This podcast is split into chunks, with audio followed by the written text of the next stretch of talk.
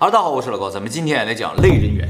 类人猿就是一种长得特别像我们的猿猴啊，但是类人猿究竟有多类人，是吧？咱今天讲这个问题啊。一说到类人猿，我们通常就会想到猩猩，其实差不多啊。现在地球上存在类人猿总共有五大类，分别是长臂猿、红猩猩、大猩猩、黑猩猩和我们。在生物学分类，我们属于类人猿 啊。而这里边的长臂猿呢，是属于猿这个分类的，离我们比较远。哦，大猩猩、黑猩猩、红猩猩更靠近我们一些。也确实，这些猩猩长得也更像我们，它们也更聪明一些啊。那么离我们最近的这三种猩猩，哪一个离我们更近呢？其实顺序是这样：离我们最近的是黑猩猩，其次是大猩猩，离我们比较远的是红猩猩。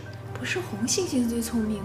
这跟聪明不聪明没有关系。怎么判断这个远近？其实通过 DNA 对比的，就是 DNA 越相似，就说明这两个物种就更近一些了。那么现在通过 DNA 对比啊，得出这样一个结果啊，就是地球上和我们人类关系最近的就是黑猩猩。按照进化论呢，我们和黑猩猩会有一个共同的祖先，这个祖先已经不存在了，它是什么也不知道。要知道它是什么，这个进化论就成立了。现在说它不知道，怀疑有一个祖先啊，这个祖先和大猩猩是近亲，而他们两个之间呢，又会有一个共同的祖先，是什么不知道，和红猩猩是近亲，就是分叉了好几次。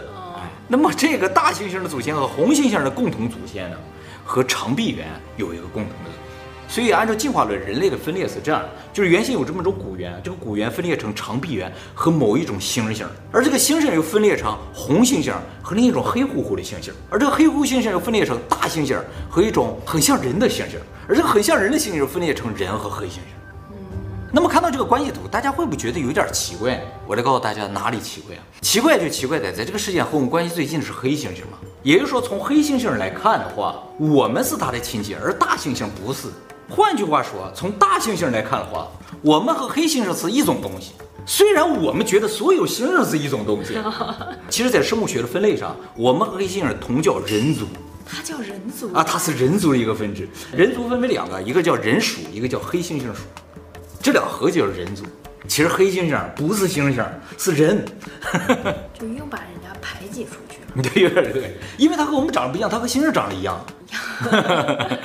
那么，其实，在现在用这个 DNA 对比之前啊，就已经知道黑猩猩可能离我们更近，而离大猩猩更远。嗯，为什么？就是因为黑猩猩有一些生活习性，还有社会结构和人类更相似，和大猩猩不太像。比如说，在类人猿里面啊，只有我们和黑猩猩是吃肉的，剩下所有的类人猿都不吃肉。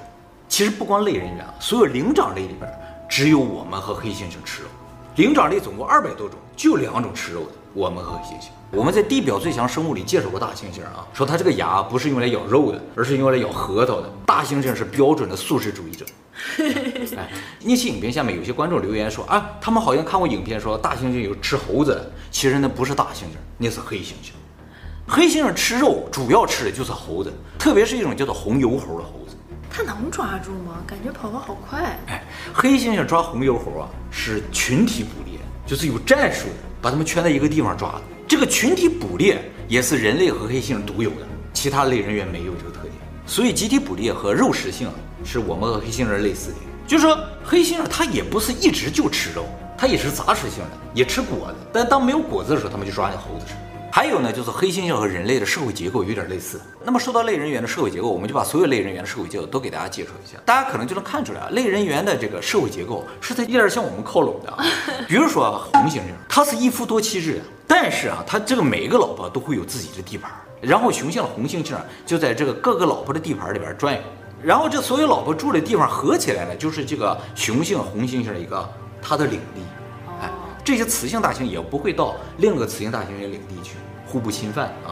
当有别的红猩猩进入了这个红猩猩领地了，他就会把它赶出去。好，我们再来说一下大猩猩。大猩猩呢，是一个雄性大猩猩带着好几个雌性大猩猩生活在一起，合起来有一个领地。然后另一个雄性大猩猩又带着一群雌性大猩猩生活在一起，他们领地互不侵犯。要侵犯的话，两个雄性大猩猩就会打起来。那么红猩猩和大猩猩的区别就是，红猩猩的雌性是单独占有领地的。而大猩猩的雌性啊没有一个明确的领地，为什么红猩猩的这个雌性要单独占领领地呢？是因为啊，红猩猩只吃水果，它是素食主义里边还单吃水果呢。啊，水果这个东西啊，不是到处都有的，不是哪一天都有的。所以啊，如果大家生活在一起啊，很快就吃没了。大家必须占有自己的领地。哎，这个地方的树呢，就我吃，别人不能吃。每个人都在占有一个自己的领地。哎，而大猩猩不是，大猩猩什么草啊树啊。树叶啊、果实啊、硬的、软的，什么都吃，它们就可以生活在一起。那雄性的红猩猩它吃什么呀？它也吃果子，它吃谁领地上？啊，都可以啊，它所有这一大片领地它都可以吃。都给它吃。对，雌性只吃自己那个小领地里。那他要是在哪个老婆那儿多吃一点儿，那是不可能。那个老婆，他老婆会把他打出去的。那就感觉这个雄猩猩都没有什么地盘啊。他有一个很大的地盘，他负责和其他雄性打一个打，就像个保安一样啊，有点儿巡逻的。其实也就是因为他们的这个饮食特别单一啊，食物特别的少，所以你很难看到两个红猩猩同时出现。只有在交配的时候才会两个一起。交配完了，马上就分开了，各吃各的去。食物太少了，是一种非常孤独的猩猩。红猩猩，哎，而大猩猩不是那么孤独的，一般都是一个人领着一群，但是这一群里边肯定只有一个公。那么这两种猩猩，不管哪一种，雄性是不会待在一起的。雄性有自己的领地，如果到一起就肯定打架。而这个黑猩猩就不一样了，黑猩猩是唯一一种男的好几个会凑在一起共享领地的这么种猩猩。那么黑猩猩啊，好几个雄性啊在一起共享领地，他们就会共同保护这个领地。这个领地里会有多个雌性的黑猩猩，但是啊，老婆并不共享，谁是谁的老婆是明确的，只是好多家住在一起，像一个部落一样。而且平时黑猩猩就是雄性都在一起待着，在一起玩啊，在一起休息啊，在一起捕猎。而雌性大猩猩虽然在同一个领地里面，但他们都会各自待着，平时也没有什么交流的。然后待着的时候干什么？养育孩子，自己抚养自己的孩子啊，也不会去管别人的。那么雄性的这个黑猩猩只有在繁殖的时候才会回家，然后就是雄性打到很多猎物的时候会拿过来一起分享，然后各个家庭都凑到一起一起吃，这种场景是有的啊。那么黑猩猩和红猩猩、大猩猩还有一点不一样，就是黑猩猩特别的残暴。大家可能不知道，黑猩猩是类人猿里边几乎最残暴的一种动物，它们的领地之间经常会发生激烈的冲突，就是双方打群架。那么大猩猩也好，红猩猩也好，他们领地虽然很明确，但打架不多的，打架也都是一对一的。黑猩猩是群殴，而且发现啊，就是黑猩猩啊，因为它智商很高嘛，他们会有预谋的，逐渐的消灭旁边那个领地里边的黑猩猩。哎，就是发现这个人落单了，就把他干掉，以实现扩大领地和更多的交配权。当然，除这种有预谋的，就是逐个消灭对方之外啊，他们还会发生大规模的冲突，就像人类的战争一样。输了一方呢，雄性黑猩会全部被杀掉，而雌性黑猩呢会融入新的大家庭。那么说到这，大家可能也感觉出来，黑先生这个社会结构其实和我们社会结构是有点像的，特别像我们祖先那种社会结构。我们的祖先呢就是以部落为单位的，然后一个部落里边会有多个家庭，那么部落里的所有男性会凑在一起出去打猎，把食物带回来之后，所有人分享。如果有其他的部落靠近的话，也会发生部落之间的冲突以及融合。通常强大的部落呢会越来越强大，小部落就会渐渐消失。这跟黑先生是几乎一样的啊。好，我们来稍微归纳一下啊。红性社会结构中啊，雄性也好，雌性也好，他们是不会凑在一起，尽可能的分散。他们只吃水果，不吃肉，也不打猎。社会结构非常的简单，也非常的稳定，暴力指数很低。其次呢是大猩猩，一个雄性的大猩猩虽然会和多个雌性的大猩猩在一起，但是雄性是不会凑在一起。他们也不吃肉，也不打猎，社会结构呢也相对来说比较稳定，暴力指数呢也不高。暴力指数什么意思？就是物种内部进行争斗的一种可能性。再其次呢，就是黑猩猩了啊。黑猩猩通常是多个男性和多个女性生活在一起，他们吃肉会打猎，而且呢，他们这个集体中是有阶级的，暴力指数非常高。那我们人类不吃肉，是不是就没有战争？哎，有一点这个感觉是吧？一会儿我给你总结一下啊。其实黑猩猩里边还有一种叫倭黑猩猩，我们以前介绍过，就是非常聪明的一种黑猩猩啊。这个倭黑猩猩虽然也是黑猩猩，但是它生活那个地方由于果子特别的多。所以呢，它的男性不怎么凑在一起的，有点像大猩猩一样，就一个家庭里边可能就一个，最多有两个男性那种感觉。然后呢，他们也不吃肉，因为果子多，所以他们也就不暴力。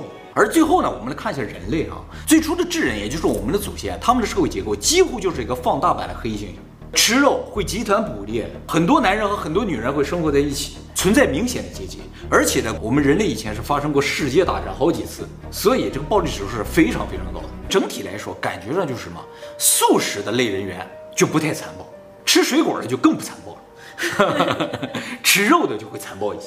还有就是什么，男人凑在一起就会比较暴力。哎，男人只要不凑在一起，男人和男人之间都是敌视的话，就不太会暴力。敌视反倒哎，反倒不暴力，就是你没有朋友，你就不暴力；你有一伙朋友，就会变得很暴力。哎，男人有这个特点，对，就是好多男人一旦凑成一个组织了。再喝点酒，哎，那就特别暴力。可能是因为面子吧，对不对？在朋友面前不想丢面子，就会变得比较暴力。你要没有朋友的话，你也不敢轻易打别人啊，你不可以叫人啊，对吧？你没法打别人，别人一下把你打倒了怎么办啊？所以大家都互相可能就比一比肌肉就完事儿了，但是一旦凑一伙人了，比肌肉就没有用了，哎，就是比数量，结果数量就越来越多，最后造成世界大战。那么接下来我们就来说说我们和黑猩猩和其他类人猿究竟有什么不一样？长得不一样就不用说了，这个深层结构的不一样啊。第一个，人类的女性啊，她不孤独的，所有的类人猿女性之间都是相互没有交流的，各自在家带着自己的孩子，也不会去操心别人的事儿。而人类女性会凑在一起，像原始部落，男人出去打猎的时候，所有女性就会一起去摘果子，一起抚养孩子，一起抚养老人的。这个在黑猩猩也好，在类人猿里是看不到。当然，在黑猩猩部落当中，压根就不存在老人。我们以前在死的影片里有提到过，自然界里为了防止爷爷辈儿和孙子辈儿遇上，一般生完孩子就是父母那辈儿就已经渐渐开始要死了，到寿命的界限。所以在所有类人猿里面是不存在爷爷奶奶孙子这样的概念，爷爷奶奶孙子只存在在人类社会当中。当然，我再强调是在自然界里面，现在有人类抚养的一些动物，像动物园里面有可能出现祖孙的好几代在一起的啊，但自然界里是不会出现这种情况。所以才说，动物的母亲啊是真正的无私的，他们没有得到回报的机会，孩子没有养他的机会，他生完了基本上寿命就到了。那么还有一点，人类和黑猩猩不一样的就是男性啊，人类男性的家庭责任感更强一点。人类男性不仅会出去捕猎，而且呢会照顾家人、照顾孩子，而雄性的黑猩猩是完全不会照顾自己的孩子，他们只有在交配的时候才会去找雌性的黑猩猩，而孩子呢完全是由雌性的黑猩猩一个人照顾。这就造成了什么？其实猩猩一辈子生不了几个孩子。目前已知最多的就是在动物园里边，人类照管的这种情况，最多啊，黑猩猩生过九个孩子。而人类一辈子能生多少孩子？我们在人类极限的影片有提到过，一个俄国女性生了六十九个孩子。当然这个比较极限了，我们说个不极限的，达尔文老婆生了十个孩子，我的奶奶生了八个孩子。所以人类生十个生八个不是什么特别困难的问题，但是猩猩呢就不能，因为。它要照顾自己孩子，必须把第一个孩子抚养成人了，它才能生第二个。人类没有这个问题，人类就尽管生，然后剩下男的会帮助照顾，还有爷爷奶奶帮助照顾。猩猩没有爷爷奶奶，人类这个家庭结构决定了他更适合抚养孩子，所以可以快速的生。其实啊，人类和猩猩生育的年龄是差不多的，猩猩从十三岁生到四十几岁，而人类大概从十八岁能生到五十几岁，这个范围没差多少。但是人类可以不停生，不停生，不停生，而猩猩要每隔五年才能生一次。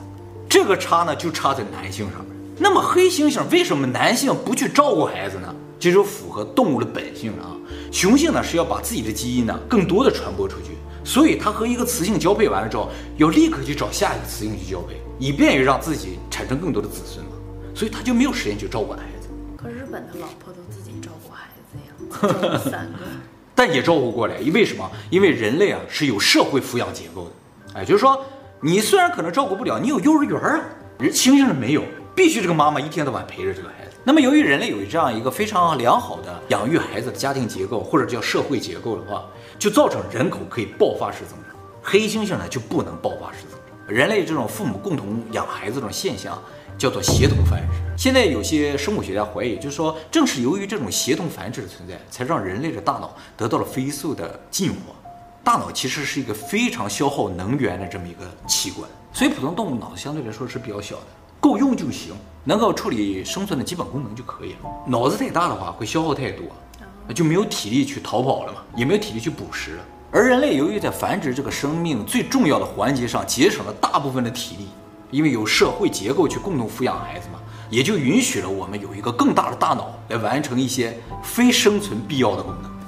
其实，在自然界中，雄性也好，男性育儿的情况呢，非常的罕见。但是，自然界中也确实存在啊，除了人类以外，男性参与育儿的这样的动物。企鹅。哎，没错，大部分鸟类是这样。哦，大部分鸟。对，呃，鸟类呢是会夫妻合作来育儿的。就比如说你说的企鹅啊，我们对于小企鹅的印象就是它会站在大企鹅的脚上嘛，来御寒什么的。这个大企鹅就是雄性的，而且根本上大部分鸟类是一夫一妻制的，所以呢，他们一定会一起养育孩子。那么鸟类里边并不存在法律，他们为什么会一夫一妻呢？他们难道就不想把自己的基因传播得更广吗？现在认为主要原因啊，是因为鸟类啊，它们育儿太困难。鸟类是下蛋，但是它和其他卵生动物有点不一样，它需要孵蛋。你像海龟也好，鳄鱼也好，下完蛋它自己就孵化了。而鸟类必须把自己的温度敷在这个蛋上，让这个蛋才能孵化。这就造成，如果只有雌鸟的话，它就要一直在蛋上待着，没有办法吃东西了，那它就饿死。怎么办呢？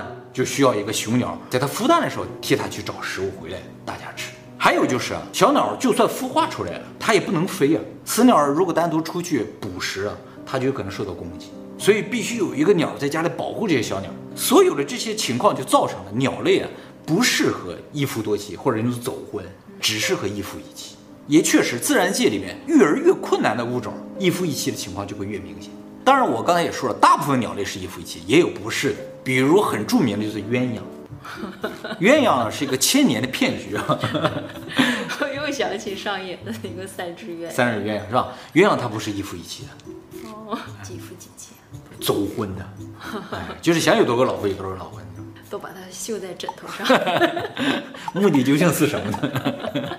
好，我们说远了，我们再回到猩猩的身上啊。我们人类和黑猩猩啊，其实在智力上和情感上还有很大的区别。黑猩猩的这个分类能力是比较弱的，就是把混在一起的一些东西啊，按照某种特点进行分类。黑猩猩不太会分类，人类特别擅长整理和分类。还有呢，就是黑猩猩几乎没有同理心，他不会站在别人的角度去思考。也没有同情心，不过呢，黑猩猩是有些能力和我们非常接近的，比如说啊，他们有逻辑推理能力，他们完全理解因果关系，这个在自然界里几乎是最顶尖，仅次于我们人类。那他理解因果轮回吗？轮不轮回可能不知道，但因果他知道，就是说这个结果是这个原因造成的，我下次就造成这个原因就会产生这个结果，他是理解。还有呢，就是黑猩猩会进行数字处理，他理解数字，他们是有一定计算能力的，这个要比其他动物厉害很多。不过这两个能力啊，计算能力是后天培养的，而逻辑推理能力是他先天就会的。最后说一个黑猩猩在智力上比我们人类厉害的地方，智力啊，啊，就是它的瞬间记忆力。日本有一只叫做阿尤姆的黑猩猩，今年的二十一岁，两千年出生的。这个黑猩猩刚出生的时候处于假死状态，后来被人救过来了。那么京都大学呢，一直在对这个黑猩猩进行实验和研究，发现他们怎么实验？就是先告诉这个黑猩猩数字的概念，他就学会了，一到九他都理解，然后在屏幕上显示一到九九个数字，显示一秒钟之后，立刻把所有数字变成白色的小方块，看上去没有区别。这个阿幽默就看了一眼之后，就可以从一到九给他点开。哇，好厉害啊！我还没看全呢。而且发现啊，他其实不用怎么看，就拿余光扫一眼就可以了，哦、很轻松，太轻松了。超短时间的记忆能力，只需要零点二一秒，五分之一秒就能记住，这可能就是极限，不会错，永远不会错。就他这样吗？还所有都这样？所有都这样。哎，不仅一到九，后来发现一到十九也没有问题。我我点都点不了这么快，是不是？那么目前研究认为啊，它的这种记忆力就是一种纯粹的图像记忆力，而我们人类这个能力是非常弱的。呃，经过后天训练，对，经过后天训练是可以达到的，但是正常情况是不具备的。而黑猩正常情况就具备。其实这种记忆力在我们人类来说的话，就叫过目不忘。黑猩猩天生过目不忘，我们呢在后天培养。它是总也不忘吗？哎，不不不，他这个记忆好像说是能持续六到七分钟，很长哎，很长。那就刚才他点了这么多，全部都能记住吗？啊，应该是吧。考试前稍微看一眼就可以了。因为他把这些都当成图像记在脑子里，而、嗯、这个图像不消失的话，他永远记着。那么为什么这个能力黑猩猩这么强，我们比较弱呢？目前认为啊是这样的，就是因为我们有语言系统，我们会说话了之后呢。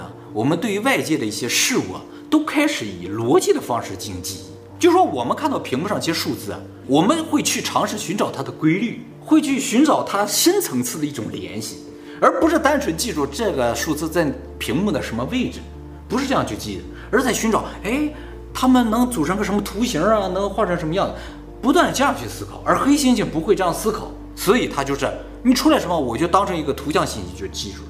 我们人类在学会语言之前，就是一岁半以前，其实和黑猩猩是差不多的。现在发现特别小的小孩的图像记忆力是很好的啊，虽然不知道他达到黑猩猩这个水平，但是他们把所有的东西都当成图像记下来，这也就造成为什么人会说话了之后啊，说话之前的记忆几乎就没有，因为我们已不再那样去记忆这个世界了。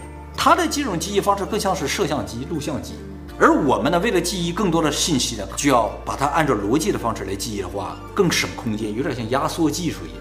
也就是说，实质上我们获得了一个超能力的同时，就是逻辑分析能力或者语言能力的同时，就丧失了一个超能力。不过有些人现在还保留着超能力，是吧？哎，所以根本上就是说，如果你把人类看成类人猿的一种的话啊，那么人类无非就是一种非常特殊的黑猩猩，我们的破坏性更强，我们甚至开始破坏地球嘛。黑猩猩没有这种现象，他们只是内部争斗啊。我们人类内部争斗，连地球都给破坏了，是吧？哎呀，有好多男的只知道吃肉，然后经常出去聚会，又不抚养孩子，哦，那就不是人，类人。但又不能瞬间移。